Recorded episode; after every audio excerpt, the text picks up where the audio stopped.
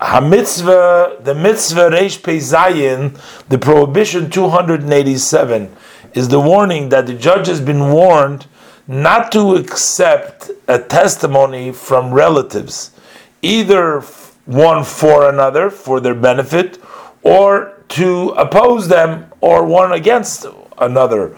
A relative cannot testify against his relative, whether to his favor or against him.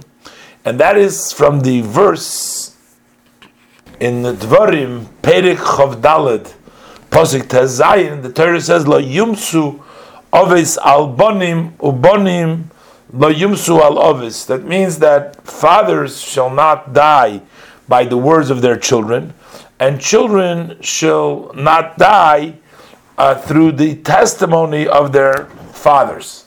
So the uh, interpretation uh, that has been received by tradition in the Sifri is that uh, fathers shall not be put to death through the testimony of their sons, and sons shall not put to death through the testimony of the fathers.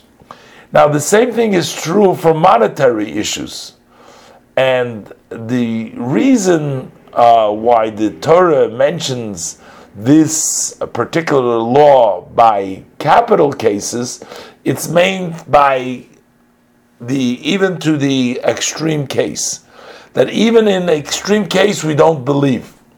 Because one should not conclude that in a situation where it's a capital case where there is somebody dying so we sh- cannot suspect a relative to that extent that he will uh, be suspicious that maybe he is testifying falsely, and therefore we will we should accept him in these cases because once if his testimony is to destroy a life to uh, get a life a life of a relative uh, lost, uh, there should be no room for suspicion, and we should accept him.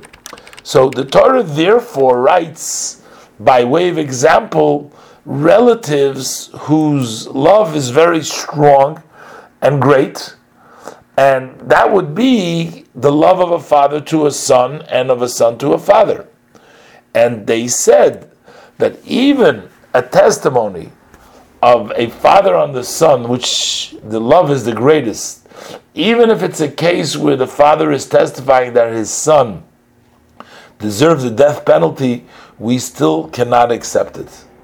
So this turns out to be illogical, and the Rambam writes, "Vizuhi gzeres hakosuv," that this is a decree, a verse ruling, uh, which has no reason at all, and you can understand this that there would be no real possibility somebody lying in a case like this because of the love from a father to a son. The details of this mitzvah have been articulated in the third chapter of Sanhedrin.